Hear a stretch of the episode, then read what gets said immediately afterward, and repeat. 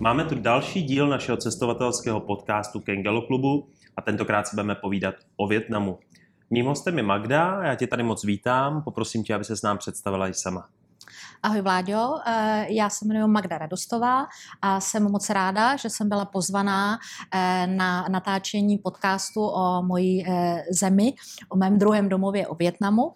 A kdybych měla říct něco o sobě, tak eh, stalo se mi to, po čem spousta lidí touží a sice splnila jsem si svůj sen a můj velikánský koníček cestování a fotografování se stalo mojí prací.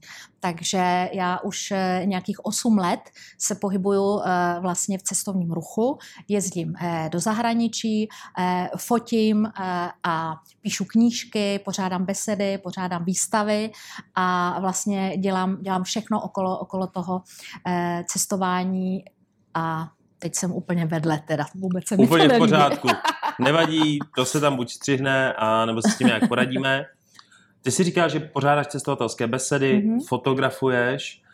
Uh, byl Větnam tou zemí, která tě přivedla k fotografování. Tam si začala, tam jsi to rozvinula naplno? Tak, tak je to úplně jinak a Větnam v podstatě byla obrovská náhoda. Já se musím vrátit eh, trošičku zpátky, takže to, že chci cestovat, to jsem věděla, v tom jsem měla jasno a to, že chci fotografovat, v tom jsem taky měla jasno a věděla jsem, že chci fotografovat přírodu a divoká zvířata. Takže úplně první cesta, kterou jsem podnikla v životě, eh, takovou tu velikánskou, tak eh, vedla na Aljašku. A na Aljašku jsem jela fotit mimo jiné medvěda grizzlyho, protože to byl sen mého otce, medvěda Grizzlyho, mít ve své sbírce trofejí. Jemu se to nepovedlo a tak já jsem mu chtěla ten jeho sen splnit alespoň tak, že ho teda vyfotím pro něj. Takže jsem jela na tu Aljašku. Aljaška byla nádherná a když jsem se z Aljašky vrátila, tak jsem e, vlastně e, měla napsaný jakýsi deník z té Aljašky s tím, že ho budu někdy prezentovat na cestovatelském webu. A potom asi měsíc poté, co jsem v úvozovkách začala podnikat eh, v cestovním ruchu, eh, tak jsem si zlomila nohu, zůstala jsem u počítače a vlastně jsem nemohla dělat vůbec nic. A byla jsem z toho zoufalá, a tak jsem eh, přemýšlela, že bych mohla vytáhnout ty svoje poznámky z té Aljašky a něco s tím provést. Takže jsem na tom dva měsíce pracovala a když to bylo hotové, tak jsem to odnesla těm kamarádům, co mají cestovatelský web a tím jsem to ukázala a oni se chytali za hlavu a říkali, Ježíši Kriste, tohle to není na web, tohle to je knížka.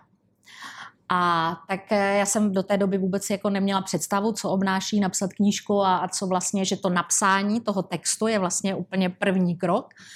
A tak eh, jsem se seznámila se spoustou úžasných lidí, s fantastickým grafikem Pavlem Zauralem, eh, s tiskárnou v Hradci Králové. Duka se jmenuje ta eh, tiskárna a Filip Kaška je šéf té tiskárny. A tyhle ty báječní lidi mě vlastně provedli tou cestou, co se má dělat s tím textem, aby potom z toho vznikla nějaká knížka. A ta knížka teda vznikla a to je zase jenom první krok, protože když ta knížka vznikla, tak eh, se musí taky prodat. A já jsem nevěděla, jakým způsobem, jakýma kanálama, tak jsem knížku naložila do auta, začala jsem jezdit po České republice a nabízela jsem to mimo jiné knihovnám, a aby ty knihovny věděly, co v té knižce je, tak jsem jim nabídla cestovatelskou besedu. A to celkem zafungovalo, takže tím jsem začala dělat ty cestovatelské besedy a protože se moje fotografie líbily, tak jsem začala dělat i výstavy potom. A teď se vrátím k tomu Větnamu, co byla ta prvotní otázka. A sice jde o to, že jsem zjistila, že když chci pracovat v cestovním ruchu, že by bylo dobré, kdybych si trošičku oprášila svoje znalosti, protože průvodcovské zkoušky už mám leta páně, ale mezi tím jsem eh, tu průvodcovskou činnost nedělala, takže jsem se přihlásila na školení. A na tom školení jsem se seznámila s Větnamkou, a ty jsem vyprávěla o tom, že mám napsanou knížku o Aliašce a tak jsem potom, když byla hotová, tak jsem jí to i ukazovala a tak dále. A ona tím byla nadšená a naprosto skálopej mě prohlásila. No tak to je bezvadný. Když si napsala o Aliašce, tak druhá knížka bude o Větnamu. A v té době se přiznám, že jsem věděla samozřejmě, že Větnam je někde v Ázii, ale to bylo asi tak všechno, co jsem o té zemi věděla. A protože eh, ona měla eh, takovou malou cestovní kancelář, tak jsem se s ní dohodla, že jestli mám někdy v životě třeba něco napsat o Větnamu, takže tam nejdřív musím jet a zjistit, jestli je tam o čem psát, jestli se mi to bude líbit a, a jestli tam prostě bude nějaký, nějaký zdroj nějakého povídání. A to bylo a, v roce? Eh, to bylo v roce 2012. Uh-huh. A takže ona mi zorganizovala ten výlet. Eh, poprvé jsem tam jela se svýma dvouma dětma, dospělejma teda. A je fakt, že mě Větnam naprosto okouzlil. A řekla jsem si, to je fakt krásná země, ale jako ty nějaký dva týdny, eh, co jsme tam byli, tak to je fakt jako strašně málo, takže bych se tam chtěla někdy vrátit.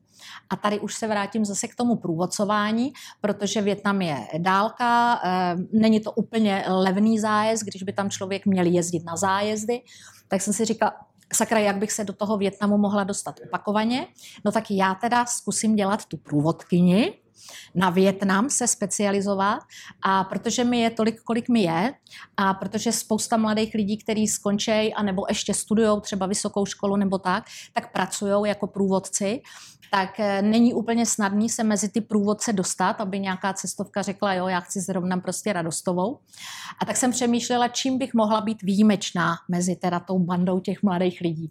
No a dostala jsem takový šílený nápad, že budu výjimečná tím, že půjdu na kurzy větnamštiny, a že asi je málo takových bláznů, který by chtěli tím jazykem mluvit a že tím bych mohla být výjimečná. A je fakt, že teda pár průvodců, jako který jezdí tu Ázii, znám, ale větnamštinu se z nich nepokoušel naučit nikdo. A já jsem to teda zkusila. Eh, nejsem, nejsem ve stavu si sednout a povídat si s tebou větnamsky, ale znám spoustu zákonitostí vím, že místní jsou strašně nadšený a strašně milí, že stačí jenom, jenom málo, jako pár slovíček, pár větiček a, a prostě když to člověk řekne, eh, tak, tak jsou, jak si, tak jste jejich.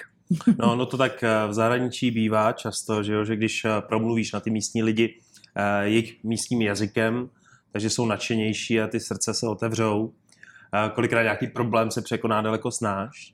Nicméně, co bylo to první, co tě uchvátilo ve Větnamu, že jsi říkala, tyjo, tak tahle země, ta se mi líbí, tam mě baví, tady chci jezdit?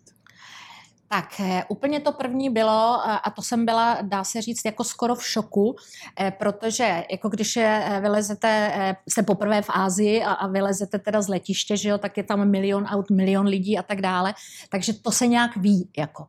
Ale když jsem nočním vlakem přijela na Sapu, a tam jsem vystoupila z toho vlaku a popojeli jsme kousek na ty rýžová pole. A kromě těch rýžových polí, o kterých jsem taky teda někde četla, jsem uviděla to, co mám na sobě. Uviděla jsem tam prostě spoustu lidí, kteří měli na sobě krásný kroje, eh, pestrobarevný a, a prostě něco, co jsem absolutně netušila, že, že prostě tam jako je, že tam existuje. A navíc jsem se teda s těma lidma začala jako seznamovat, tak eh, to bylo to, co mě jako na tom Větnamu eh, ze všeho nejvíc prostě nadchlo. Přístup těch místních lidí, jako oni byli nesmírně přátelský a nesmírně milí na tom severu teda, jo, pak bych mohla říct teda i třeba takový jako špatnější zážitek, ale na tom severu prostě e, ta země mě naprosto ohromila a fakt jsem nikdy předtím nevěděla a myslím si, že spousta lidí neví, že těch etnik e, ve Větnamu je 54 a ty mají ještě XXX podskupin a tak dále. A jsou etnika, kterých je 2 miliony těch lidí a jsou etnika, kterých je 60 lidí. Jo? A každý mají svoje kroje, svoje šátky, eh, svoje zvyky a, a to mě nesmírně, nesmírně nadchlo, nesmírně zaujalo a vlastně to se pokouším i trošičku studovat. Té literatury o tom je naprosté minimum a těch informací ještě míň a mě to nadchlo natolik, že jednak teda i to oblečení nosím i tady v Čechách, já si myslím, že to je poměrně slušivé.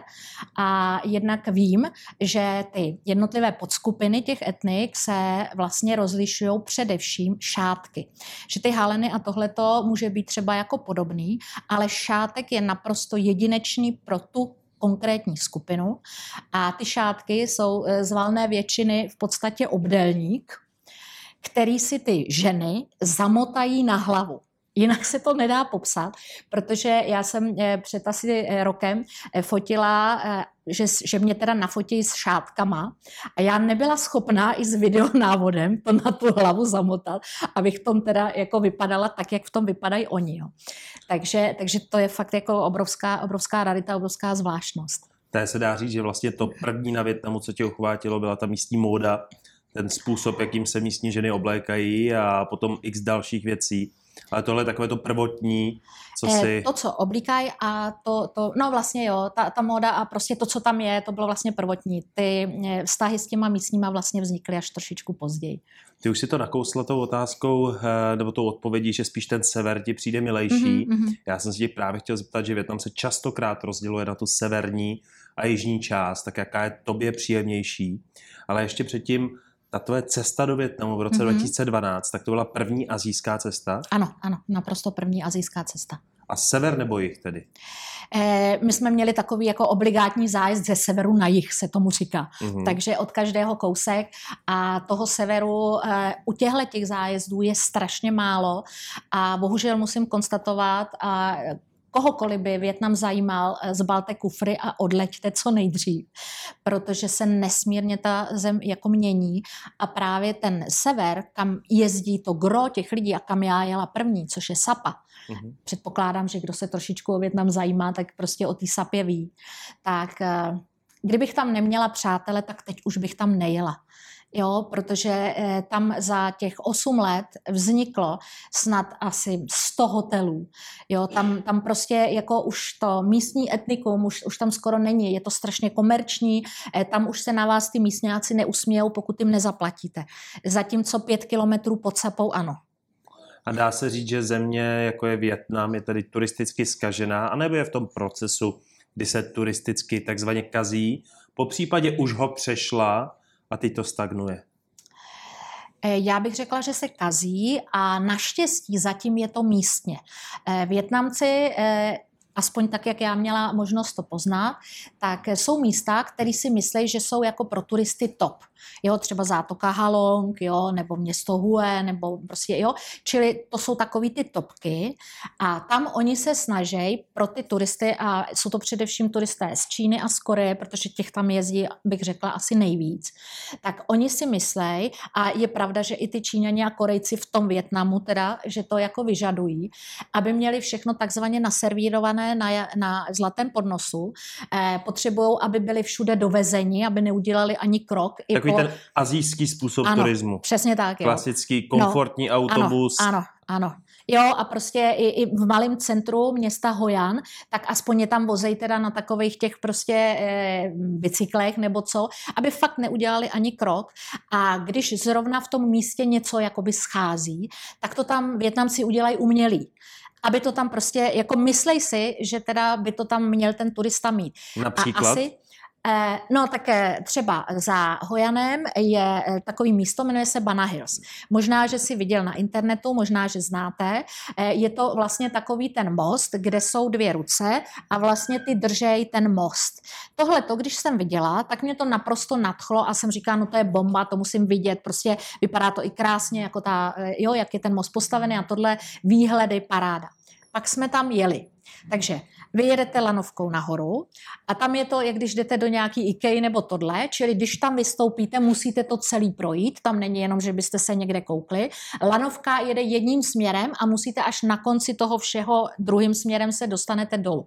A na tomhle kopci je kavkazská restaurace, je tam, jsou tam francouzské zahrady, italské sochy, eh, já nevím, gondoly, nebo já nevím co, eh, podmořský svět. Jo, prostě v podstatě Větnamec by nemusel letět do Evropy a do nějakých jiných míst, vyjede si na tenhle kopec a na jednom místě má úplně všechno. Takže to není taková strašný. ta dokonalá umělecká záležitost, krásná architektura, je to Takový jako Luna Park, všeho ano, chuť. Ano, ano. A musí tam být od každého kousek. Oni se tam jak si jezdí fotit, tam ty jako větnamský dámy, které jsou teda krásný, tak na takovýchhle šteklích prostě a teď se tam před těma sochama a v těch zahradách si tam dělají jako snímky. Oni to mají rádi, ale s Větnamem to nemá co společného. A ten most, eh, protože ono asi, já nevím, jestli je to focený z dronů nebo co, tak ve své podstatě je strašně maličkej, jako z pohledu toho celého prostoru.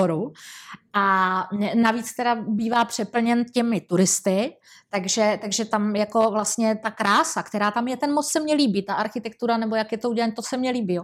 Ale, ale to, je, to je jedna věc, jo. ale jinak to, to ostatní, co tam je, za mě prostě hrůza katastrofa. A v tom právě spatřuješ tu skaženost, ano, anebo ta ano. turistická skaženost se dá vidět i v jiném světle a jinak v tom Větnamu? No, já bych řekla, že naopak tam došlo k určitému pozitivnímu jevu. Když by si se mě zeptal v tom roce 2012, tak tam bych řekla, a to se mi teda hodně nelíbilo, eh, jednalo se o to, že za mě je Větnam bezpečnou zemí, eh, že teda alespoň já jsem nikdy nepocítila obavy, že třeba bych měla kabelku přes rameno a že by někdo přiběh, strhnul mi, ukradl, jo, a něco takového, to ne. Nebo ve vlaku, když spím, takže by, že by někdo prostě se tam sápal a že by mě chtěl okrást. Ale právě ta první zkušenost, na kterou jsem potom klienty upozorňovala, byla, že byly předražené služby a to takovým způsobem, že třeba když jsem byla první den v Hanoji, šli jsme se projít k jezeru Hoam Kiem, který tam je takový to jedno z těch nejdůležitějších jezer. Sedli jsme si v parku, že se budeme dívat jako na to. Přišla jedna paní, nabízela nějaký věci. Já říkám, ne, děkuji. Přijel na vozíčku chlapec, nabízel pohlednice. Já říkám, ne, děkuji. Ale on prostě půl hodiny do mě vrtal, že teda si to nutně musím koupit. Když to nešlo po dobrým, tak přitvrdil, že teda je válečný, prostě invalida a tak dále, že nemá z čeho žít, takže abych přidala. První den ve Větnamu jsem samozřejmě neměla drobné, no takže jsem prostě vytáhla nějaký, nějakou dvoustovku. Místo toho, aby mě vrátil teda peníze, tak mě vnucoval 30 pohledů za těch 200 korun. A když jsem to teda s ním nějakým způsobem vyhandlovala, tak přišel další a nabízel mě další službu a další a další. A vrchol všeho byl, kdy tam přiběhl nějaký mladý chlapec, vrhl se k nohám mé dceři a strhnul jí botu z nohy a že nutně, že je rozlepená, že ji musí zalepit. A to já už jsem čula, že teda je jako malér, že, že musíme prostě něco, něco udělat. Takže jsem dceři řekla, ať teda tam zůstane, že já zmizím, šla jsem za synem, synovi jsem dala bankovku, kterou jsem byla ochotná prostě za tu službu jako mu zaplatit. A pak, že ať prostě odejdou, že musíme zmizet. Takže eh, dali jsme mu stovku, on chtěl 900 v tom považuji tu, tu hrůzu. 900 prostě, českých korun? V přepočtu 900 českých korun. Mm. Jo? 900 milionů dongů. Eh, dongy jsou velmi jednoduchý přepočet, umažete tři nuly a jako je to, je to tam měna. Jo? Čili v přepočtu 900, což je na Větnam prostě neskutečná suma. Jako, jo? A v tom, jako, to se mně nelíbilo, že ten tlak na ty turisty koupit si jakoby cokoliv byl až nepříjemný prostě, jako i když člověk říkal, ne, nechci, nemám zájem. A máš a to, pocit, že v posledních to letech je to no, menší? Naštěstí, nebo... naštěstí já jsem tam pak dva roky nebyla a když jsem se tam vrátila a tady na, předtím jsem varovala ty klienty, tak ještě ty první roky, jako tam něco takového bylo a teď jsem se dozvěděla, že tam mají vyloženě policii, jako turistickou a že prostě mají tady tyhle ty podnikatelé vlastně, když jste měli nařízeno, nebo to, že tohle dělat nesmějí, že si to prostě turisti nepřejí a že by tím vlastně mohli ten turistický ruch zabít. Takže tohle to shledávám jako zase pozitivní a fakt je to jako rozhodně lepší. Můžeš ještě jednou připomenout ten kurz 100 korun a Jasně, větnamskou měnu? takže eh, co se týká větnamské měny, tak pokud chcete být milionářem, tak leďte do Větnamu, protože stačí, abyste si vyměnili 100 dolarů a rázem milionářem jste. Kurz je velice jednoduchý, 2 miliony dongů je 2000 českých korun plus minus. Uh-huh. A bankovky jsou tam jaké, ty nejnižší? Eh, nejnižší bankovky, oni nemají mince žádné, mají akorát bankovky a nejnižší bankovka je 500 eh, jak je to, ne, pě, pět, tisíce pět korun, tak pětistovka, čili jako 50 halířů. Takhle je 500, ne, ne tisíc, ale 500. 500 je úplně, ale s tou se setkáte minimálně spíš od toho jednoho tisíce dongů a výš. Eh, kde měnit peníze. Je Větnam tou zemí, že je lepší vyměnit peníze na ulici. jít do banky nebo do směnáren? Tak jedna věc je ta, že Eh, já teda doporučuji eh, klientům, protože i průvodcuju, takže doporučuji klientům, aby si z České republiky vzali dolary. Eh, Větnamci už trošičku se začínají učit na eura, ale jako na ty dolary jsou zvyklejší, takže pro směnu potřebujete dolary vyšších bankovek, za to dostanete lepší kurz a pro třeba prodej na trhu můžete použít třeba jedno, dvou dolarové bankovky nebo prostě tady ty drobný, dá se platit i v těch dolarech. Já osobně nedoporučuju chodit do banky, protože tam jsou prostě různé poplatky a tak dále a navíc provozní doba a prostě to je problém. Takže doporučuji směnit ty dolary. Rozhodně ne na letišti, tam je zase nevýhodný kurz, zase nějaké příplatky a tak dále. Takže První věc je, když tam nemáte ty kontakty, které já už tam teďko mám, tak se nejlépe směňuje v prodejnách zlatnictví. Jo, takže tam, tam mají dobrý kurz a tam mám vyměněj a dokonce jsou třeba i ochotní, pokud se nějakým způsobem dokážete domluvit, vám dát i jako drobnější bankovky, protože je dobrý kor na ty trhy mít radši drobné bankovky než 500 tisíc dongů, což je největší bankovka vůbec.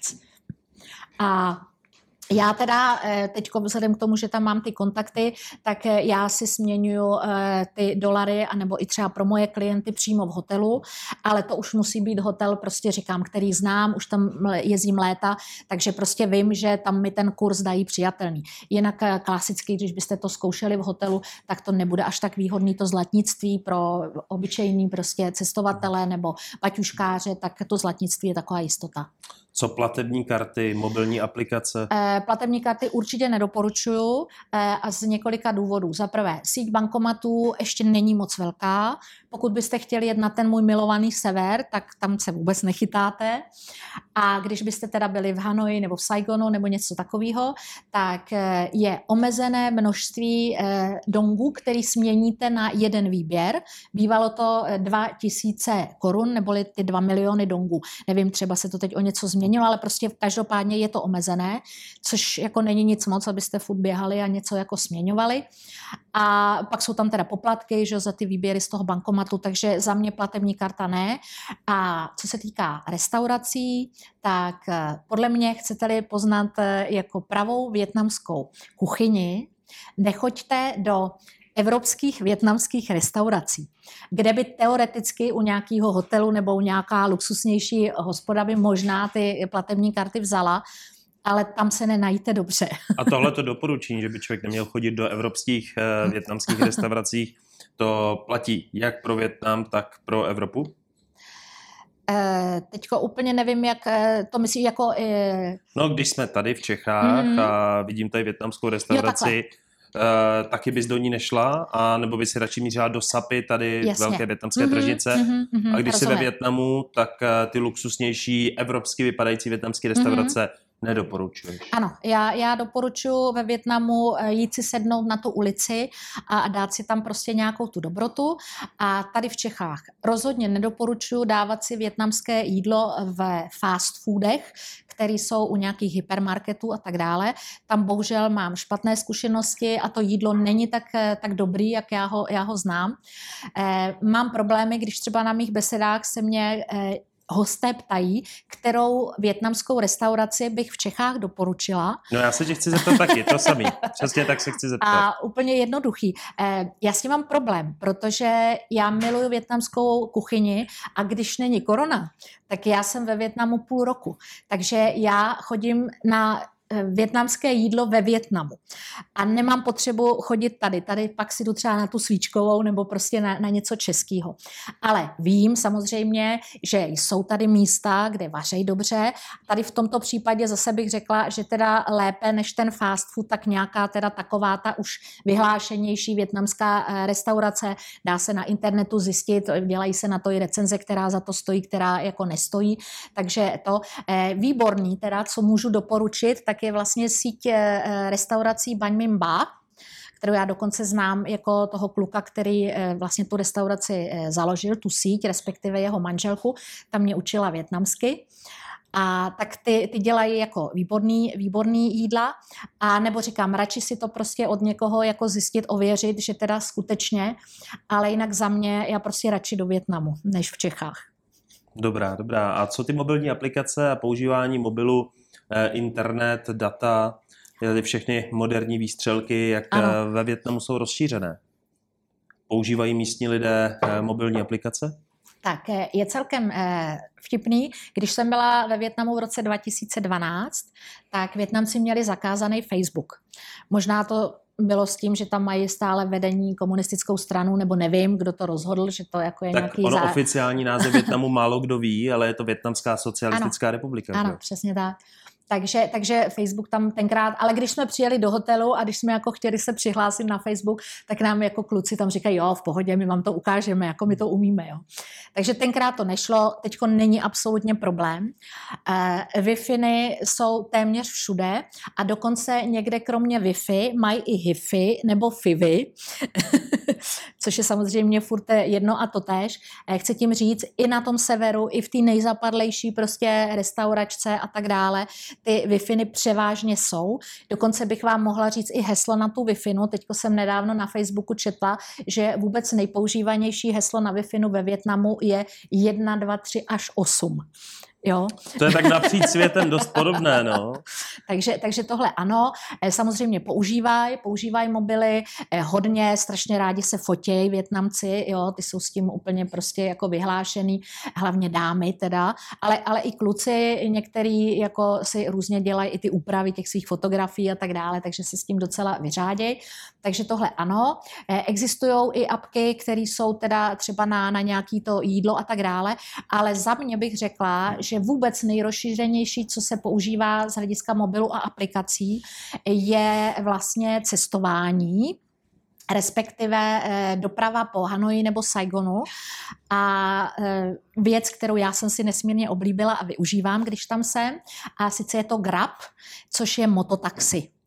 A tady vlastně v těchto těch azijských metropolích je to geniální způsob, jak se rychle dostat z jednoho místa na druhé, protože když si objednáte klasické taxi, tak strávíte hodinu prostě v kolonách a, a nedá se hnout, že nic s tím nenaděláte. A navíc je to poměrně drahý, nebo teda jako relativně. A když si objednáte mototaxi, přijede do tří minut. V té aplikaci samozřejmě perfektně sledujete, kde přijíždí a tak dále. Můžete si zjistit, kolik to bude dopředu stát. Takový fotku. Uber na motorky. Ano, ano, přesně tak, přesně tak. Tak to je větnamský mhm. grabík. Jo, oni mají zelený takový eh, ty helmy a i zelený oblečení, takže podle toho se jako velice, velice dobře poznají. A je to eh, levný, prostě přejedete Saigon, já nevím, za 15 korun, jo, takže, takže perfektní záležitost a to oni používají a myslím si, že i cizinci teda, který to vědí, takže to používají, takže mohu řele doporučit. Eh, co se týče dopravy mimo města, je Větnam tou zemí, kde se vyplatí používat noční autobusy, noční vlaky, vnitrostátní lety, nebo si třeba půjčit auto? Tak, eh, takže když by to byli jako mladí lidi, kteří by chtěli třeba jet na ten sever nebo takhle a umějí dobře řídit motorku, respektive teda, eh, no vlastně na sebe potřebují pořádnou motorku, ne, ne jenom ty skútry, co jsou ve městech. Takže těm bych doporučila určitě počít si tu motorku. Jo, to je asi nejlepší způsob, protože ta síť těch eh, třeba vlaků, tak na severu není. Vy se dostanete z Hanoje do Sapy, a to je všechno. Vlak jediný, jediný noční spoj, takový jako velice oblíbený, tam se dostanete, ale potom to putování po tom severozápadě nebo severovýchodě eh, téměř není. Auto bych vám vřele nedoporučila. Eh, kvalita větnamských silnic není dobrá, eh, není to až tak jednoduché, jako si to půjčovat. Potřebujete mezinárodní řidičský průkaz a ještě další a další prostě věci, takže jako do auta bych asi nešla. A pokud teda nechcete tu motorku, tak v tom případě doporučuji eh, pro delší přejezdy v rámci země, já teda za mě určitě vlak. A to noční vlaky jsou geniální způsob, jak ušetříte za ubytování a jak vlastně eh, ušetříte i čas.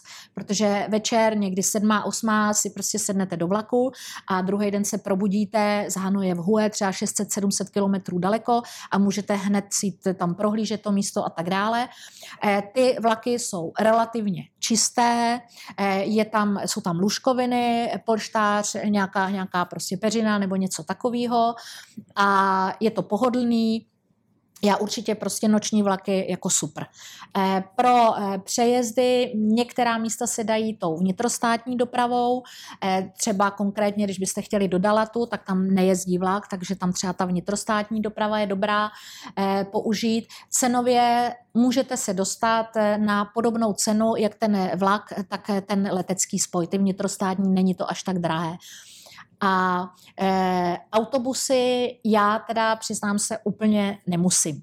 E, noční, noční autobusy tam hlavně využívají takové ty kapsové, a jak já říkám, eh, ta velikost té kapsy, do které se musí teda ten turista nasoukat, tak je normalizovaná na velikost průměrného Větnamce. Takže Vláďo, ty by si se tam neměl šanci vůbec dostat. A navíc je to takový všechno stísněný a eh, vlastně, když je to dlouhý přejezd, tak se nedá jít někam projít nebo prostě jako něco, prostě se tam člověk zasune do té díry, když teda to jde a nějakým způsobem to přečká. Takže já ty autobusy využívám, když už teda jiná jiná možnost není. Ale to je moje soukromý názor. Já vím, že jsou lidi, kteří prostě na autobus nedají, nedají jako dopustit. Když byste chtěli ušetřit nahoře, na severu, tak tam eh, jako jezdí nějaký autobusy mezi těma vesničkama a tak dále, takže to se dá. Za mě je teda lepší najmout si minivan nebo autobus, když je to velká skupina, s místním řidičem. A to opakuji eh, dvakrát místní řidič. Eh, je totiž to, abyste se dostali tam, kam se jako normálně třeba vůbec nedostanete. No, když si říkala o těch autobusech a o tom, že je tam málo místa, tak mě to připomnělo uh, moji cestu po Guatemala, kde autobusy uh, jsou vlastně staré školní autobusy ze Spojených států, které tam není absolutně žádný místo ani na nohy pro normální člověka, na tož pro mě. Ale co se týče Eh, dopravy v horských oblastech, co stopování. Je to populární ve Větnamu, jenom si mávnout. Vůbec v životě jsem tam neviděla nikoho, že by stopoval a myslím si, že asi vůbec ne. Tam to, úplně to nejjednodušší fakt je ta motorka. Jinak, jinak eh, jako navíc ještě jedna taková věc, kterou třeba jako lidi nevědí, eh, jak jsem se teda dozvěděla, tak jak jsem nakoupila, tak prodávám. Eh, Větnamci eh, vůbec neumějí pracovat s mapou. Jo, takže když je, jako přijedete prostě do nějakého místa ve Větnamu a teď jako kde já jsem a teď můžete mě ukázat, jak se dostanu tam a tam, jo, i když anglicky třeba, jednak teda ta komunikace na severu je složitější, protože oni moc anglicky nemluví, ale když už by vám tak nějak rozuměli, tak jako oni se usmějou, oni vás někam pošlou a teď je otázkou kam, jako jo. E, vůbec, vůbec prostě tahle ta orientace jako je problematická, takže to bych, to bych fakt nedoporučovala. E, to pokrytí e, jako je tam teď už lepší, takže když jsou ty navigace, no tak s tou navigací si nějakým způsobem jako poradíte, jo ale, ale jinak je to komplikovaný, ale stopaře jsem tam fakt jako v životě neviděla snad jedinýho. Aby se asi vybavil ten moment, kdy někomu ukazuješ mapu, kam chceš jet, tam mm-hmm. to mhm. otáčí, zavírá, ano, otvírá, ano, ano. najednou je v Africe, přestože jste ano. řešili třeba právě něco v Hanoji. Jo, oni, to je velmi fakt, běžný fakt napříč celým světem, takže jako já jsem ve Větnamu nebyl, mm-hmm. ale ani tady v tom teda ze Větnam není výjimkou. Každopádně, eh, co se týče gastronomie, to budeme řešit druhý půlce podcastu. Já se tě ještě zeptám na Hanoj, mm-hmm. jakož hlavní město. Eh, máš ho ráda, nemáš ho ráda? Tak eh, ta odpověď je v tuhle tu chvíli jednoduchá. Eh, když bych si měla vybrat mezi Hanojí a Saigonem, tak mám raději Hanoj, Hanoj má staré uličky, prostě je tam takový to starý centrum, taková ta atmosféra a navíc teďko udělal jednu naprosto geniální věc, kterou já teda jako v Hanoji miluju. Těch tisíce motorek, které tam jsou, tak eh, jezdějí všude. A je tam to jezero Hoam Kiem, který už jsem zmínila, neboli my ho možná známe, jezero navráceného meče. A okolo toho jezera prostě jezdili tisíce motorek. A nedalo se tam pomalu prostě projít a tak dále. A oni, je to řádově nějaký dva, tři roky zpátky, tak vymysleli naprosto geniální věc a sice, že od pátku večera do neděle večera k tomu jezeru nesmí jediná motorka. A ty širokánský bulváry, které tam jsou, jsou prázdný a Větnamci jsou naprosto fantastický, protože oni okamžitě ten prostor využili, takže se tam konají koncerty všech možných žánrů, prostě co si vzpomeneš. Eh, hrajou tam hry eh, na silnici, nějaký kostičky, nějaký knoflíčky a tak dále. Děti tam jezdí na odstrkovadlech, eh, dospělí se tam přetahují lanem. Eh, ta atmosféra je tam fantastická. Takže vždycky, když se mě někdo ptá a chce jako letět do Větnamu a s tím, že obvykle teda buď to letí do Saigonu začíná nebo Hanoj, říkám, naplánujte si to tak, abyste v té Hanoji byli o tom víkendu, protože to je, to je prostě úžasný a, a to prostě tu atmosféru zažijete na, na vlastní kůži a je to super. Já jsem si všiml, že ty eh, s oblivou eh, říkáš Saigon, nikoli v Ho Chi Minovo město. Eh, byla jsi v jeho mauzoleu? Samozřejmě, že jsem byla v mauzoleu, ale byla jsem asi dvakrát jenom.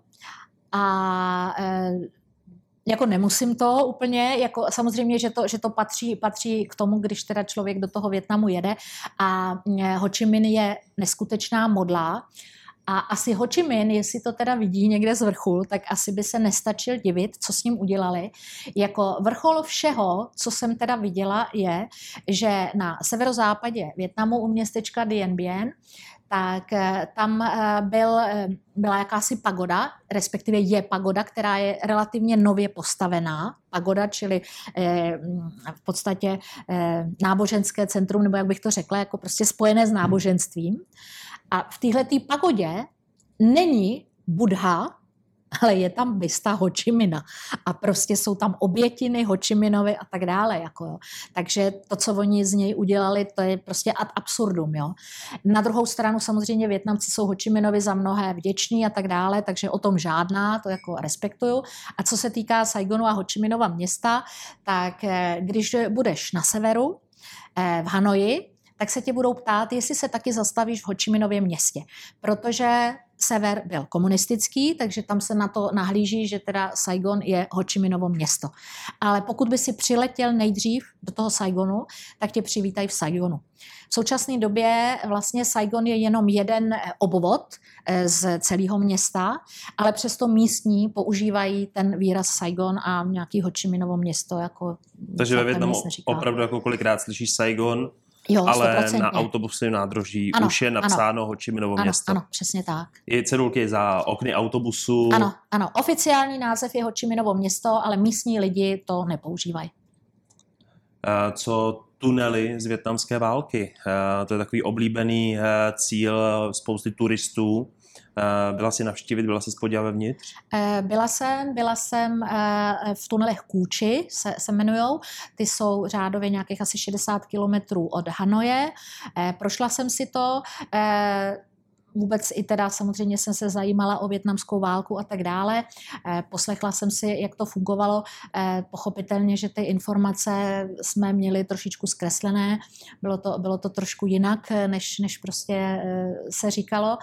Každopádně, když by si chtěl do těch tunelů se jít podívat, tak teď už se tam dostaneš, ale pokud by měly ty tunely zůstat v té velikosti, v jaké byly zbudovány za té války, tak by si neměl šanci, ani já bych neměla šanci protože to bylo tak maličký, aby skutečně se tam teda vešel ten Větnamec, hubenoučkej, prostě maličkej a za mě je naprosto neskutečný, že ty Větnamci tam vlastně třeba i několik let žili v tom podzemí, jak ty krci. Ta, ta síť je vybudovaná naprosto důmyslně, eh, má to několik pater, mělo to zabezpečený prostě, když se do jedné části dostali, jak odříznout ty další a tak dále, jak to propojovat. Eh, jako je to fakt vymakaný. Některé ty pasti jako jsou naprosto šílený, ale na druhou stranu eh, vlastně oni se, oni se bránili, protože eh, vlastně američani napadali i, i vesnice, že jo, nezřídka, kdy tam byl i jako masakr eh, civilního obyvatelstva, který s tou válkou neměli co společného, takže, takže tohle to byla obrana. A vlastně úplně původně ty tunely vlastně vznikly, že se ty místní obyvatele chtěli schovat, aby když tam padaly ty bomby a tak dále, tak aby prostě se schovali. A protože to trvalo dlouho, tak se sousedi propojovali spolu, aby teda mohli třeba jako si, si zajít na, na pokec a tak dále. No a potom eh, se o tom vlastně dozvědělo vojsko nebo takhle, či pak to následně už začali prodlužovat a, a, roz, prostě rozšiřovat tady tuhle tu síť a využili to i k vojenským účelům. Nicméně i ty vojáci tam eh, měli místňáky, protože úplně nejlíp se v tom právě vyznali místní obyvatele. A oni měli eh, vlastně vojenské mundury a měli rozdílnou barvu, buď aby se poznalo, jestli je to teda ten místní člověk, anebo jestli je to člen té, té vlastně vojenské skupiny. Slyšeli jste první část cestovatelského podcastu Kengalo klubu, ve kterém se bavíme o Větnamu. Právě začíná druhá část našeho cestovatelského podcastu Kengalo klubu, kde se bavíme s Magdou Radostovou o Větnamu. Magdo, Větnam. Tam jsme byli teďka celou první část ale mě by zajímalo, jaká byla tvoje druhá zahraniční cesta v životě. Kdy se po druhé v životě vydala za hranice České republiky? Hmm, to je hezky, asi NDR. Proč ne? ale, ale to, jsme, to jsme samozřejmě spoustu let zpátky, eh, takže kdysi dávno eh, byla absolutně minimální možnost eh, dostat se do ciziny.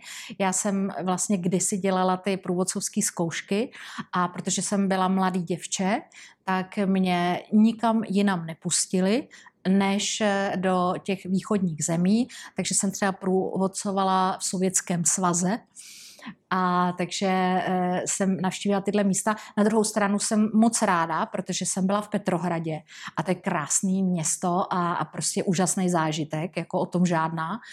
Ale prostě bylo to omezený mohla jsem, mohla jsem prostě jenom do, do některých míst a tak dále. Na západ nás absolutně nepustili, protože se obávali, že bychom tam zůstali. Ale jinak eh, pro mě asi druhá země, jako co se, co se týká eh, nějakého zážitku, eh, tak určitě byla ta Aljaška, protože to bylo něco neskutečného, něco výjimečného, něco, co jsem do té doby jako nezažila, neviděla a udělalo to na mě obrovský dojem. Když se vrátíme k tomu Větnamu, máš něco, na co by se mě chtěla zeptat ohledně téhle země? Eh, určitě ano. Eh, jednak by mě zajímalo, jestli ty osobně si Větnam někdy navštívil. A druhá věc, protože já teda eh, na Větnamu v úvozovkách pracuju už několik let, snažím se tomu dělat maximální promo. Napsala jsem knížku Větnam svůní koriandru, pořádám besedy, dělám výstavy. Dokonce v loňském roce jsem se pustila do tvorby svých vlastních webových stránek a e, není to úplně jednoduchý.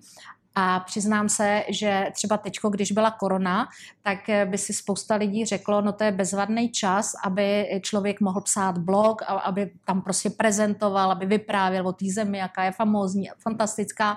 A já jsem sice nemluvila s nikým, kdo teda takhle ty blogy dělá, cestovatelský nebo tohle.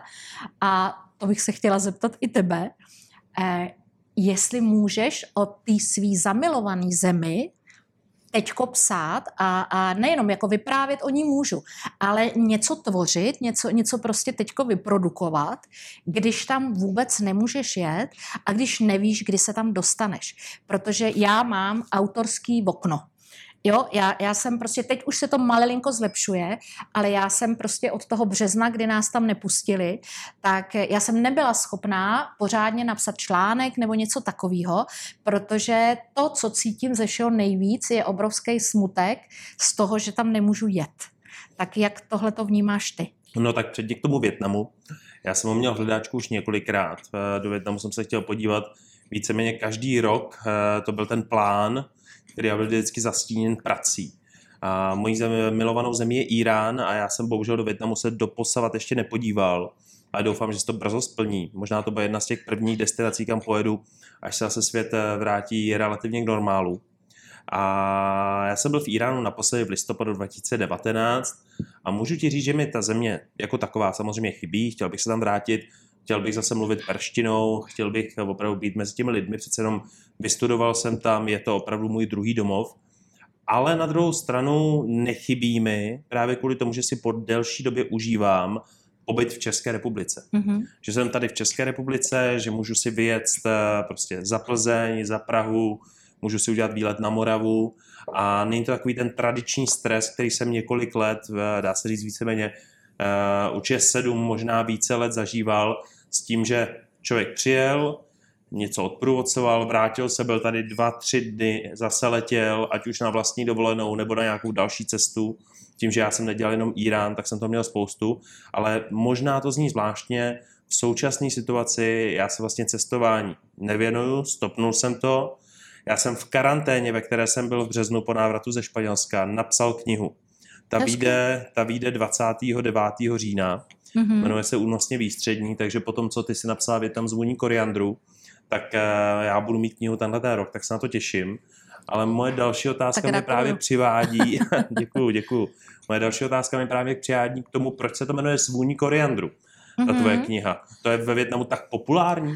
Ano, tak, eh, tak na to můžu odpovědět. E, to je docela, docela vtipný. E, já jsem napsala těch knížek víc a ten Větnam, e, musím říct, že vznikl v naprosto rekordním čase. Já jsem začala tu knížku psát 1. června 2017 a 25. září 2017 vypadala takhle a byla zavezená do velkou obchodu. Pokud si knížku napsal, tak možná víš, o čem mluvím a že to je opravdu šibeniční, šibeniční jako termín.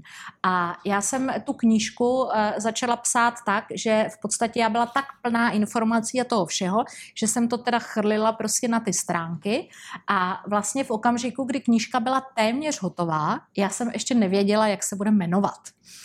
A tady tenhle ten název jsem vymyslela, vím naprosto přesně, v koloně na D1.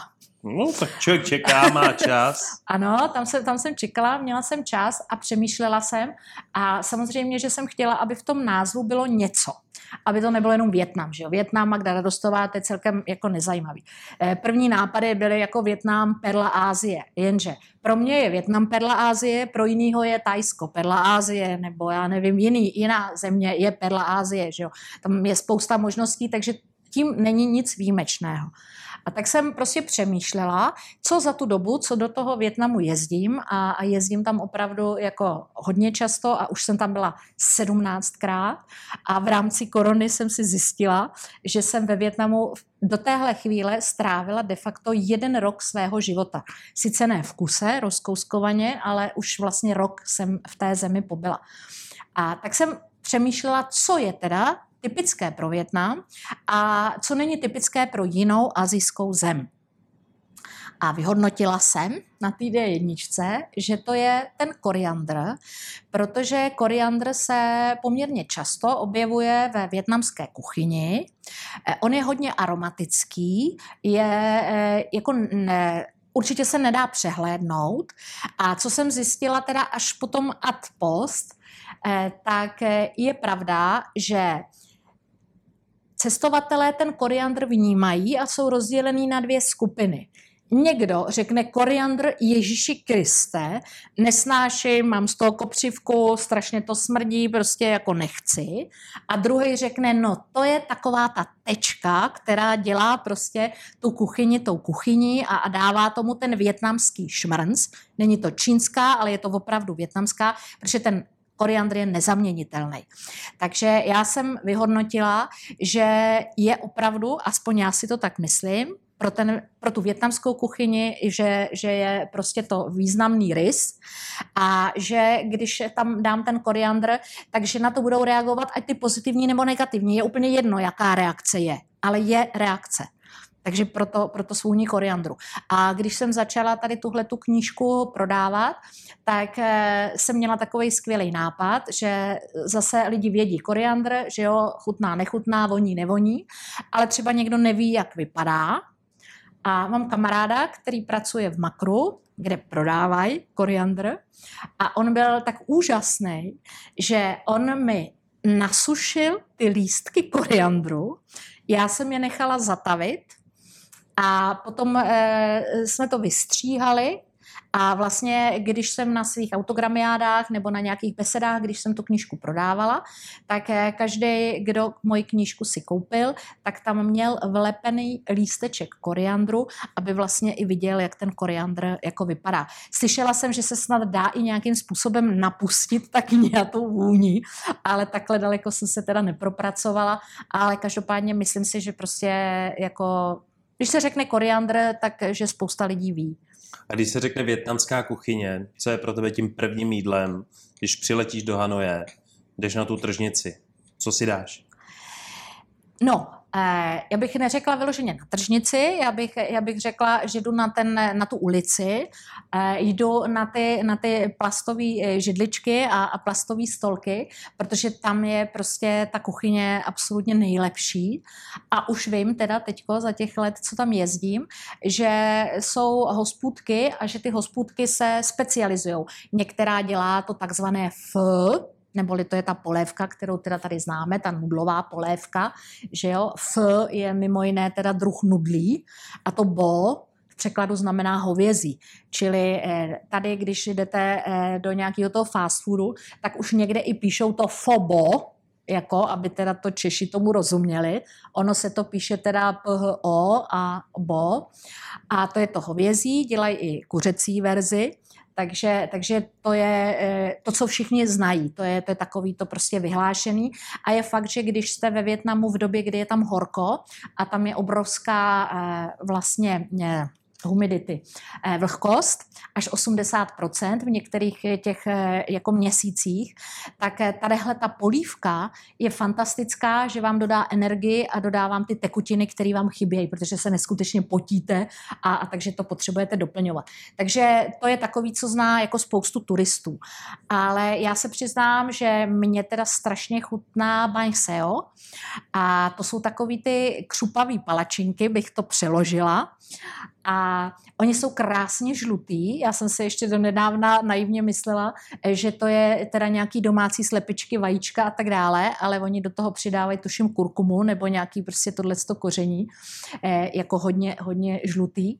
A eh, tyhle ty palačinky, když bych to řekla, nebo spíš omelety, protože se dělají teda na slano, Větnamci všeobecně sladký, jako nějaký, že by si dali rakvičku a, a laskonku, tak to si nedají, to, to oni neumějí a, a nedělají to tak eh, tyhle ty eh, omelety eh, se plní kuřecím masem, mořskýma plodama, jen co si vzpomenete.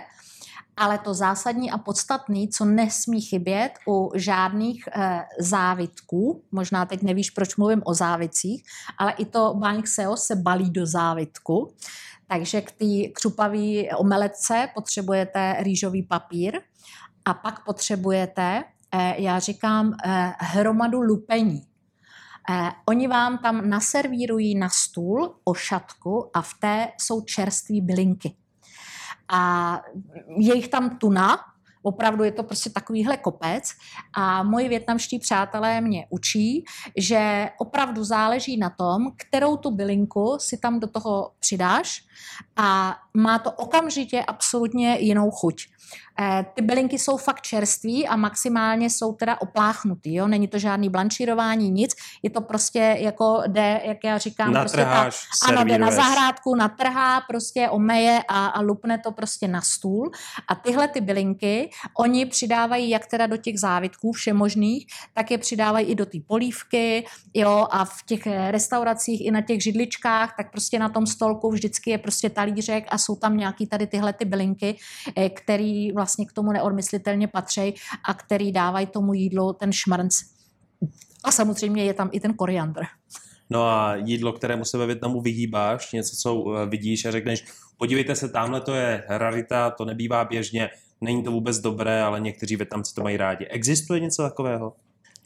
No, tak eh, existuje, ale to má zase úplně jiný důvod A to má důvod obavy. Já jsem měla takový jako poměrně jako drastický zážitek s jídlem ve Větnamu, protože já tam mám spoustu přátel a tak eh, jsem ráda, když oni mě vezmou buď to k sobě domů, anebo prostě na nějakou specialitu, protože Větnam je známý tím, že v nějaký vesničce, v nějakém okrese, v nějakém místě, tak prostě jsou speciality. To, co se jí v Hanoji, se nejí prostě v Dien Bien, v Hazang a tak dále. Jo, každá, každá ta oblast má nějakou tu svoji specialitku.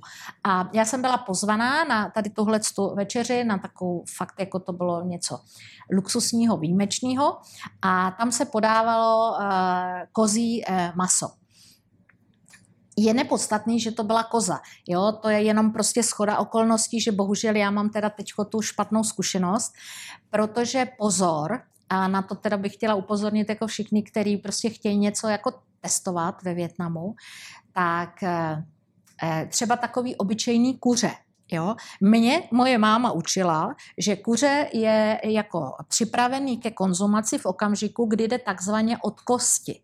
To znamená, že je měkký a že normálně od té kosti velice snadno ho oddělíte a pak ho sníte. Ale Větnamci takhle to neberou. Větnamci rádi žvíkají, dostávají tu šťávu jako z toho masa, a to ať je to kuře, ať je to koza, ať je to prostě cokoliv. Jo? Takže oni potřebují, aby vlastně z našeho pohledu to bylo nedovařené, nedopečené, aby to, aby to bylo žvíkací. Jo? A já jsem právě měla ten problém, že jsme byli v restauraci, tam se sedí na, téměř na zemi, na, na takových jako rohožích a před sebou jsme měli x talířku.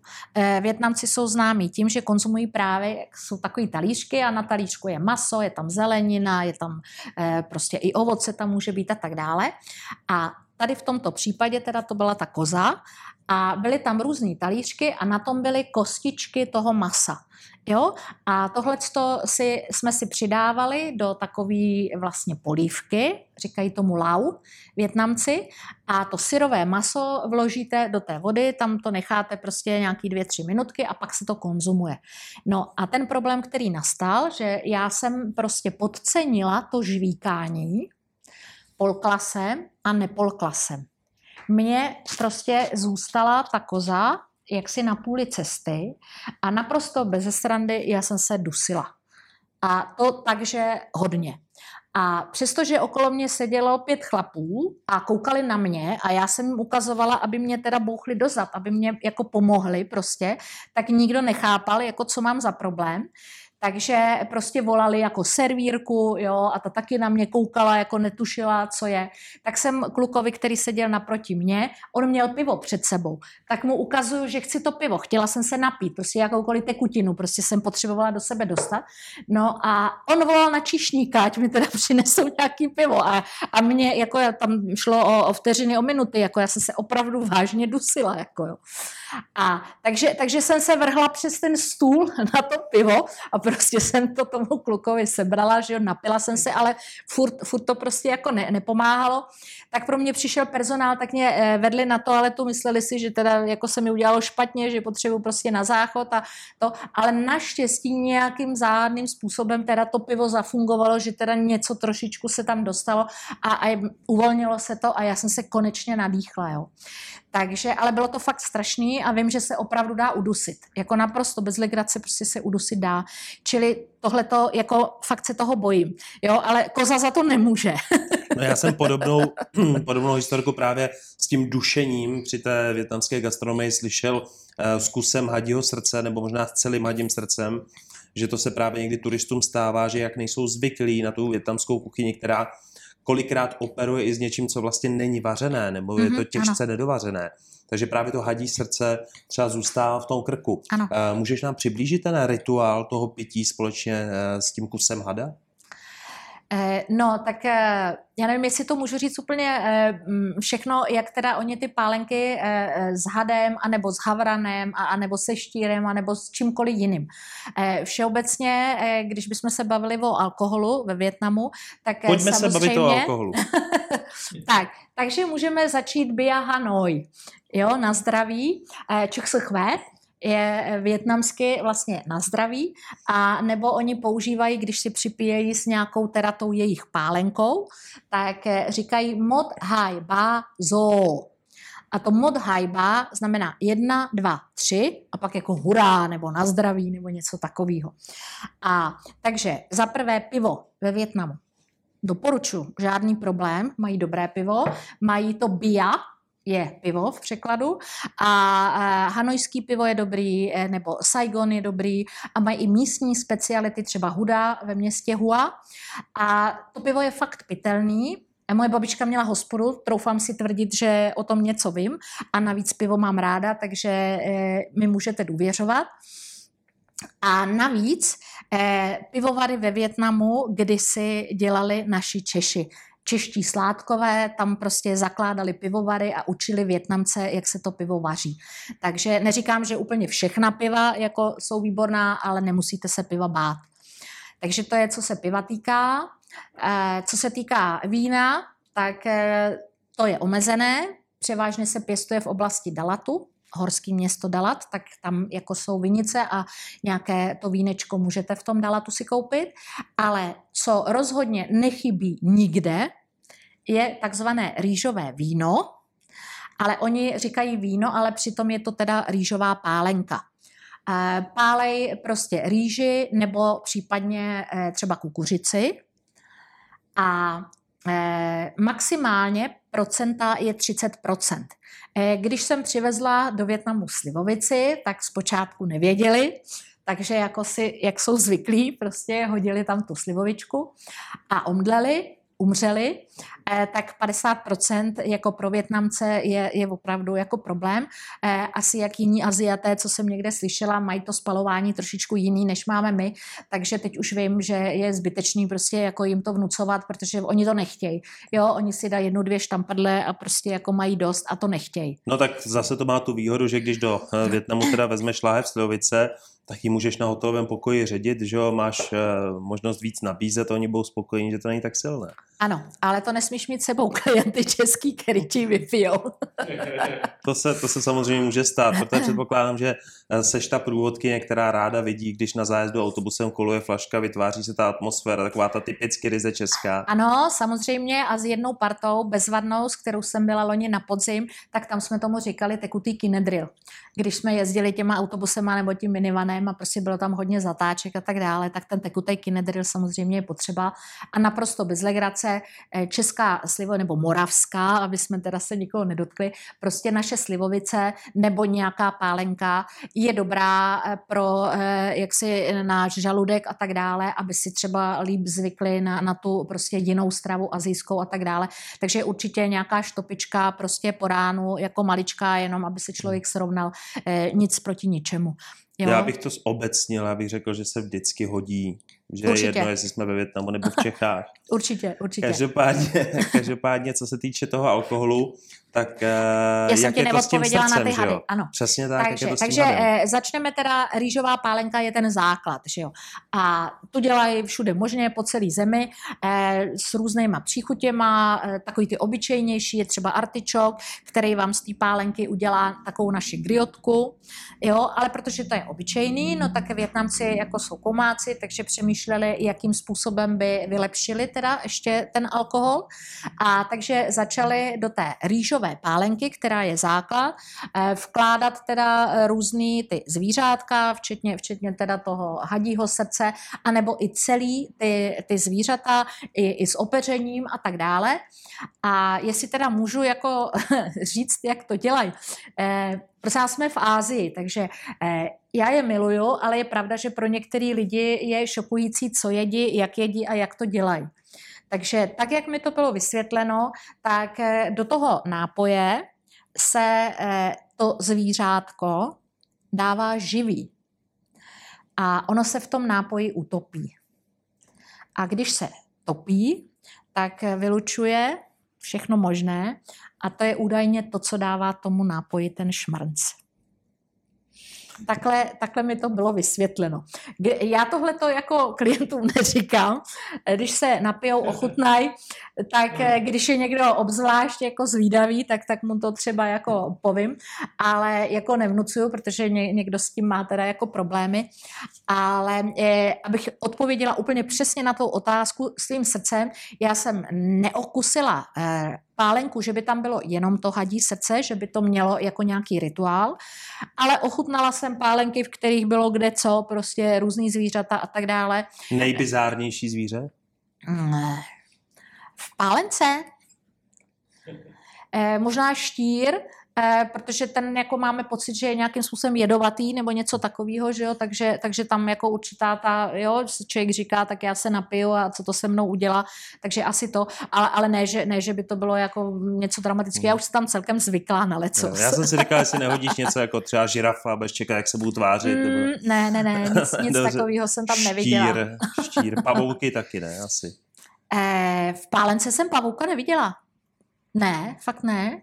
A abych pravdu řekla, pavouky jsem viděla, eh, jako třeba v nějakém tom eh, eh, pralese, ten kufung, že jo, a, a nebo, nebo prostě i, i nahoře ty parky, tak jsou tam velký pavouci. Já s pavoukama nemám absolutně žádný problém, já se to neštítím, mě to nevadí.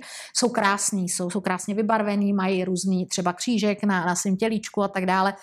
Jo, jsou tam, ale já je tak nevnímám, jako mě to nevadí, takže já to nevnímám.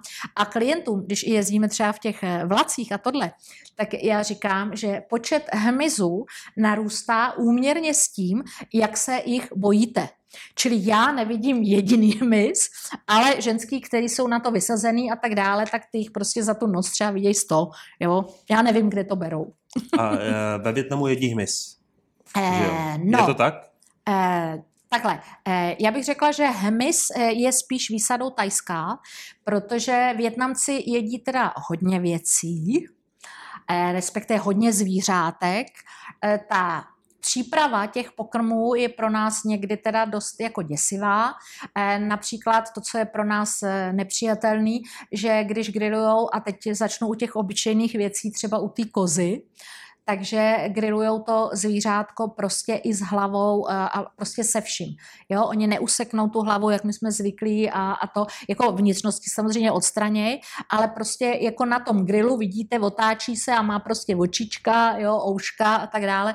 A to, to prostě všechny, jo, e, nebo myšičky prostě s čumáčkem, s ocáskem, jo, e, prostě celý to zvíře, jak to je. Tak já si pamatuju, že na jedné přednášce si vychvalovala krysu, to byla jako vynikající delikatesa. Mm-hmm. Pamatuju si to správně? Pamatuješ si to naprosto správně. Eh, vím, že jako některý lidi mají předsudky, takže když to řeknu, tak se prostě jako úplně oklepou a, a prostě jako, že, že by to nepozřeli. Takže takhle, já jsem teď shodou okolností, je to asi dva nebo tři dny, tak jsem na Facebooku viděla natočený video, jak se ty krysičky připravují. Tak je pravda, že kdybych to takhle viděla připravovat, že bych si to asi taky nedala, protože, jak jsem říkala, prostě veme se celá krysička, ta se asi klepne jenom nějakým prostě to a vloží se do horké vody, jo, tam se uvaří, aby změkla, pak se teprve vlastně jako sundá srst, teprve se odstraní vnitřnosti a pak se grilluje, jo. Čili tenhle ten postup pro nás jako není, není úplně jako to, to, co bychom chtěli, jo, to, to nám vadí. Ale jinak, co se týká teda toho masa, tak když to nemá teda jako čumáček, zoubky, ocásek, když je to prostě jenom to grilované maso, tak je to nesmírně šťavnatý. Když se to naloží do nějaký marinády, na Mekongu můžete ochutnat krysu, vřele doporučuji. Fakt je to moc dobrý. Jo, jo, kdybyste nevěděli, kdyby vám neřekli, jako co to je za zvíře a jenom vám naservírovali, akorát jako eh, je to maličký, že jo, není to, není to nutrie, je to, je to prostě krysa, tak takže jsem... volížete prostě jako kostičky, jo, ale fakt dobrý. Když si jako dáš krysu, tak uh, si dáš jednu nebo dvě, tři? Eh, když si dáš krysu na tom Mekongu, tak obvykle si dám jednu, eh, jo, protože říkám, to je, to je jako prostě taková delikatesa.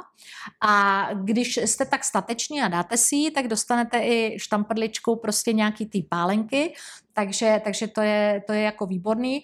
Ale kdybych chtěla si dát krysu jako k večeři, no tak samozřejmě bych potřebovala, nevím, takový tři, čtyři aspoň, jo? Jako, je, to, je to jako relativně maličký. A praktikuješ někdy to, že si zajdeš ve Větnamu na nějaký ty restaurace, říkáš, tak dneska vám chodit na krysu, tak si jako objednáš tu krysu a říkáš si, to ještě bys si něco dal, tak se třeba dojíš hadem nebo tak?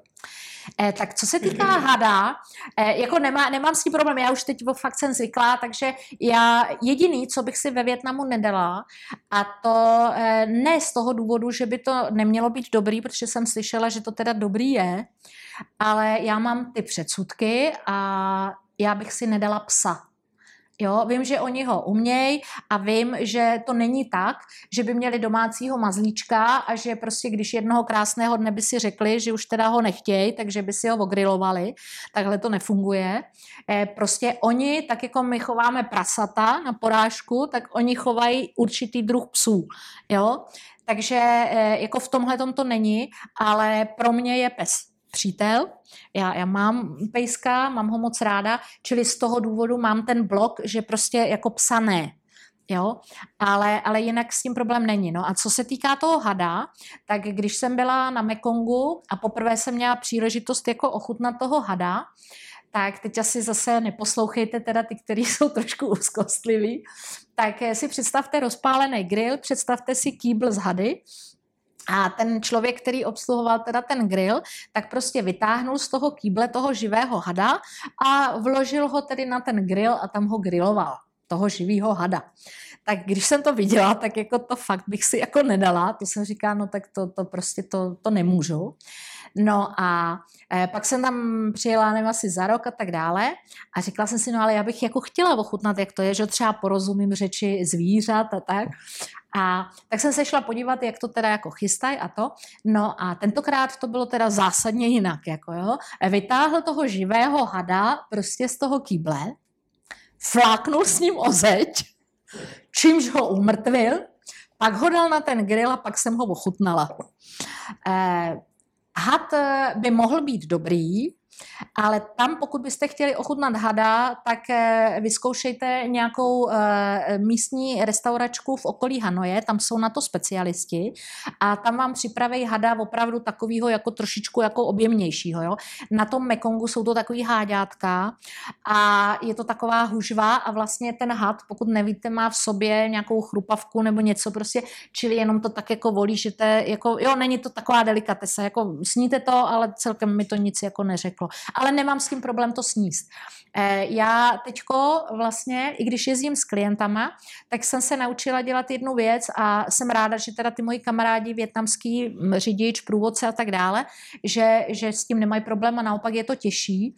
Eh, já jim s těma klukama, protože eh, v každý té hospůdce, i když tam jedu po čtvrtý, po pátý, je třeba buď to něco, co už miluju a co vím, že jenom tam dělají perfektní, nebo jsou tam nějaký prostě novinky a já se ráda jako eh, ráda ochutnávám a poznávám něco nového a rozšiřuju si tím obzory, zatímco bohužel eh, někteří klienti ve Větnamu jedí suchou rýži a suchý nudle, nebo si dají banány a prostě nechtějí nic ochutnat.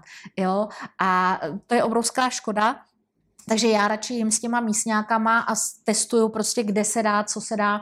Nebráním se, nebráním se de facto ničemu, kromě toho psa. Eh, byl tady dotaz, eh, jak moc se znáš s větnamskou komunitou v České republice, jestli s ní máš navázané kontakty? Tak a to je skvělý dotaz, to jsem ráda, že, že jste se na to zeptala, eh, protože je, znám se tady s větnamskou komunitou, respektive teda mám nějaké kontakty. Dokonce určitou dobu jsem pracovala na SAPě. Eh, pro ty, kteří nevědí teda, tak je to vlastně větnamské centrum v Písnici a dělala jsem tam nějaké cestovní kanceláři a tak dále. A nebo chodím do večerek. Takže eh, řekla bych to asi tak. Eh, jsou Větnamci, kteří jsou naprosto fantastický a třeba nesmírně si vážím těch, těch večerek a, a prostě tady těchto těch obchůdků. A vnímám to, že oni tam dělají od nevidím do nevidím a vnímám to, že když tam přijdu, takže ta prodavačka si pamatuje, co já tam kupuju a normálně mě upozorní, že dneska máme čerství něco, nebo teď jsme dostali a tak dále. Prostě fakt prodává. Ne podává, ale prodává. Takže za to je prostě jako zbožňuju. Na druhou stranu, bohužel, musím konstatovat, že v mém životě se několikrát stalo, že Větnamci, kteří žijí v České republice, anebo žili v České republice, jsou Českou republikou skažený, nebo nevím, protože eh, když ve Větnamu se dostanu do nějakých potíží, nebo když tam potřebuju něco zajistit, vyřídit a tak dále, a obrátím se na ty moje kamarády větnamský, tak vím, že oni si s tím poradí a že když se na něčem dohodneme, takže to stoprocentně platí a pokud oni to nedokážou zajistit, obvolají prostě svoje kamarády, přátele a prostě se o to postarají. A já se nemusím bát. Bohužel se mně několikrát stalo, že co se týká těch v úvozovkách českých Větnamců, tak to slovo neplatilo. Tak prostě to, na čem jsme byli původně domluvení, najednou bylo jinak, najednou mi nerozuměli, nebo vlastně eh, možná nevíš, proč jsem se začala učit větnamsky. Kromě toho, že jsem chtěla teda být průvodkyně a chtěla jsem mít nějaký plus. Eh, bylo to tak, že když jsem kdysi byla na nějakých obchodních jednáních, když jsem pracovala na té SAPě, tak jsme vedli ten rozhovor v angličtině samozřejmě a najednou zvolna oni přešli do větnamštiny. Já neměla absolutně ponětí prostě o čem se baví, ale byla jsem součástí jako té schůzky. A já říkám, nezlobte se, ale to není fér, protože já nerozumím, já se k tomu nemůžu vyjádřit. Teď si tady můžete vykládat jako cokoliv o mně špatného, jo, nebo si dohodnout nějaké podmínky, o kterých já nemám ponětí. A takhle to teda nefunguje. A tak eh, pokud vy teda nebudete mluvit prostě buď to česky, anebo anglicky, tak já se naučím větnamsky, abych prostě vám rozuměla, abych, abyste mě nemohli dostat do téhle situace. A to mě teda moc mrzí. No. Ale jinak zase tady mám i spoustu jako bezvadných eh, prostě přátel. Zmínila jsem tu, tu Baňmimba, že jo, moji učitelku a, a spoustu jiných, kteří jsou fajn, jo. Ale ve Větnamu se mně nestalo po téhle té stránce nic negativního, s těma některýma Větnamcema, kteří žijí v České republice, bohužel ano.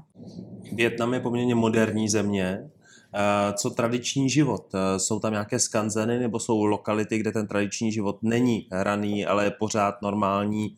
Vrátíš se pár let zpátky? Existují tam takové místa?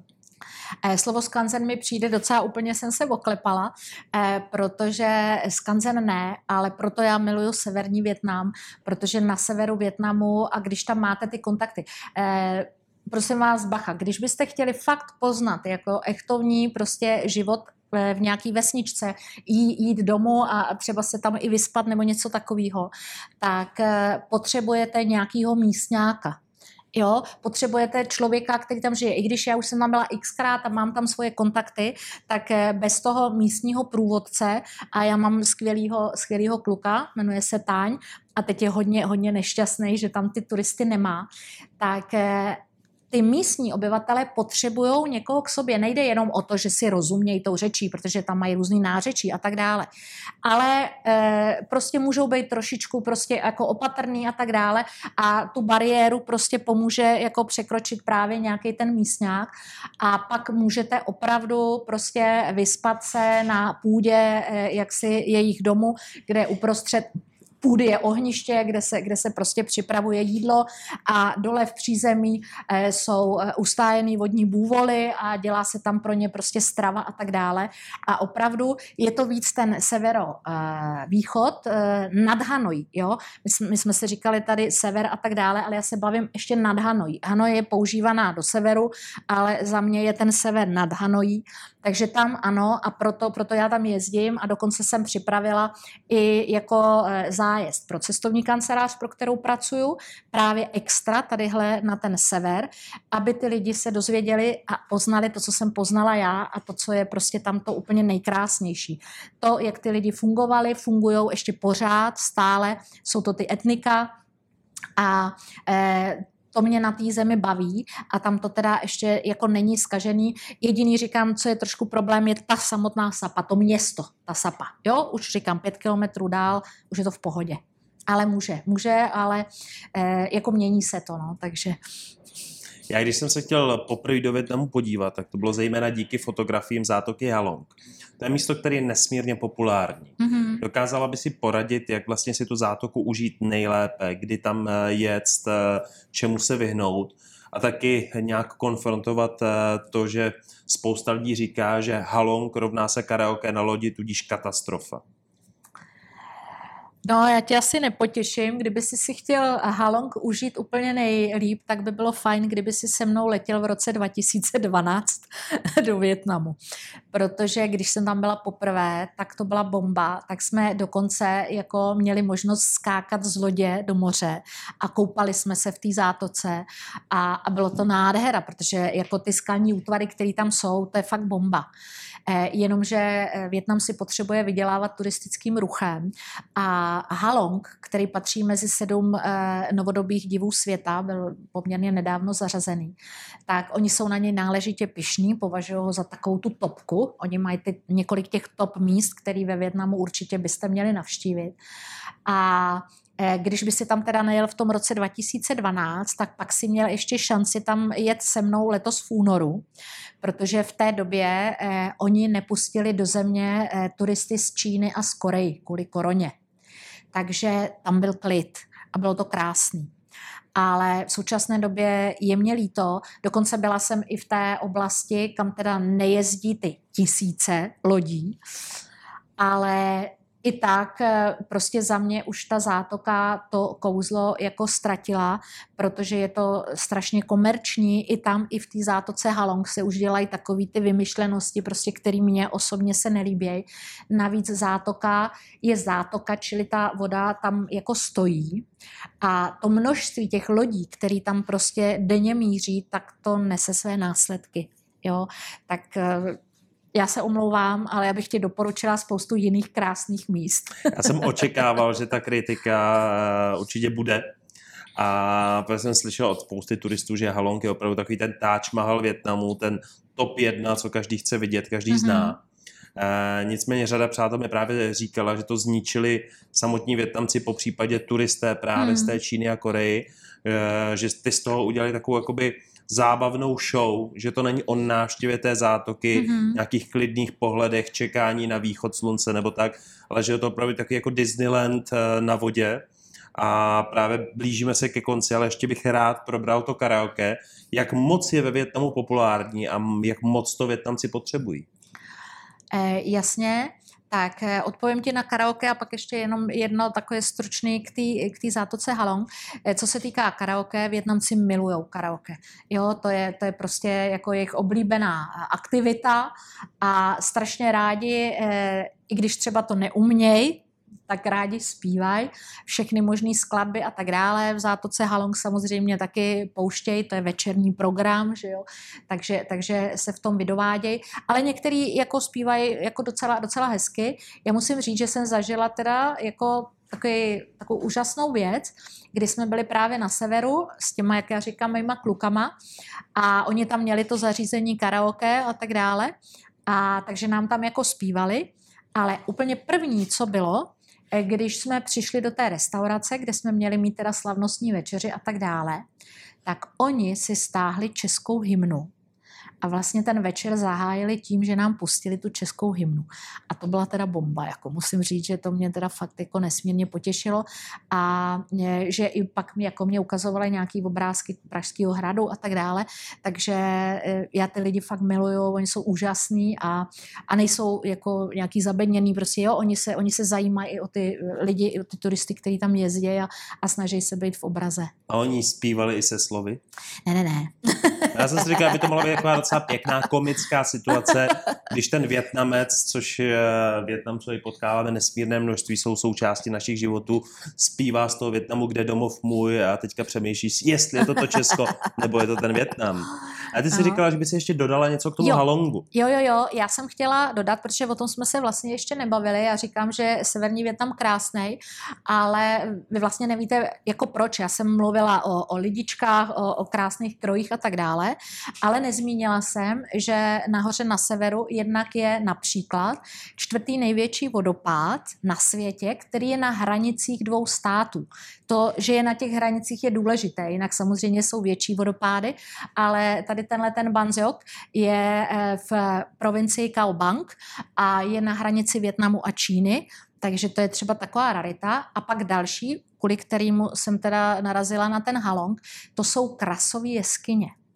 Předpokládám, že ani ty nevíš, že Větnam má naprosto famózní krasové jeskyně, obrovské, který tady prostě ani v Čechách, ani na Moravě, ani, ani na Slovensku prostě takhle obrovský nejsou. A zátoka Halong, tato totálně prostě skazila protože tam Větnamci mají rádi barvičky, takže oni se domnívají, že když ty eh, jednotlivý krápníky nasvítějí růžovo, fialovo a tak dále, takže to bude super, ale eh, to tak samozřejmě není. A jednak na tom severu jsou nádherné jeskyně, anebo je oblast eh, Kebang, eh, která je ve střední části Větnamu a tam jsou obrovský krasové jeskyně, které nejsou nasvětlené takhle příšerně. Jezdí se tam i loděma a koukáte se prostě jako na stropy, obrovský chrámy a tohle. Fakt je to bomba. Takže nejenom, nejenom o rýžových polích je Větnam. Je něco, co dneska ještě nepadlo ohledně Větnamu a ráda bys to zmínila závěrem? Tak eh, já jsem eh, zmiňovala, proč mám Větnam eh, ráda. Mám ho ráda kvůli těm lidem, kteří tam žijou, kteří jsou úžasní a vlastně ze začátku jsem se zamilovala do toho severu, do těch místních etnik a e, mám je ráda natolik, že ty šátky těch etnik, o kterých jsem mluvila na počátku, e, jsem začala i sbírat, ale není to tak, že bych je sbírala, že prostě si koupím někde na trhu šátek, ale když vidím nějakou e, ženskou, která má ten šátek na hlavě, tak s ní licituji a prostě snažím se jí přesvědčit, aby mi ten šátek prodala. Potom si s ní udělám obrázek, abych měla na památku, abych věděla, od koho ten šátek konkrétně mám. A mám už poměrně velikou sbírku, kterou bych ráda nabídla nějakému muzeu, někde prezentovala, protože myslím si, že spousta lidí o tom neví a protože o tom spousta lidí neví, tak eh, já jsem teda začala dělat ty svoje webovky, na kterých teda tyhle ty informace eh, poskytuju a eh, snažím se teda udělat takovou trošičku osvětu ohledně toho. A ještě jednu věc jsem nezmínila, jezdím do Větnamu jako průvodkyně pro cestovní kancelář, ale jinak jsem i privátní průvodkyně, takže pokud by někdo opravdu chtěl zažít opravdový Větnam, tak jak ho znám já a s těmi všemi pro a proti, tak eh, já vám můžu nabídnout, že s váma pojedu a že vám ukážu to, co jsem se naučila, to, co jsem se dozvěděla a myslím si, že prostě si to užijete víc, než když tam pojedete jenom sami. Dobrá, tak ti děkujem. Závěrem našeho podcastu eh, je vždycky pět rychlých otázek, ty můžeš odpovědět A nebo B. Já jsem se na to připravil, takže jestli jsi připravená, tak můžeme začít. Já jsem ready. Tak dobrá, tak uh, nudle nebo rýže? Rýže. Uh, kuchyně česká nebo větnamská? Větnamská. Mořské plody nebo hmyz? Mořské plody. Dobrá, a loď nebo letadlo? Větnamský předpokládám. No tak uh, asi loď. A Laos nebo Thajsko? Tajsko. Byla jsi? Eh, v Tajsku jsem byla, protože já jezdím ty zájezdy, je kombinace vlastně Větnam, Tajsko a Kambodža. A eh, Laos jsem neřekla z toho důvodu, že tam jsem zatím ještě nebyla, ten teprve mě čeká, takže eh, až ho objevím, tak třeba bych změnila tady ten výběr. Mě právě Laos i Větnam čekají, jinak ty ostatní státy v Indočíně jsem tak nějak navštívil, ne teda tak, aby s tím byl spokojen, většinou jenom jedna návštěva. Já bych ti hrozně rád poděkoval za to, že jsi dneska přišel do našeho podcastu. Slyšeli jste další z našich cestovatelských podcastů, tentokrát o eh, Větnamu s Magdou Radostovou a doufám, že budete poslouchat i příště. Zdravíme z kavárny Dobrodruha, Kengelo Klub. Ahoj.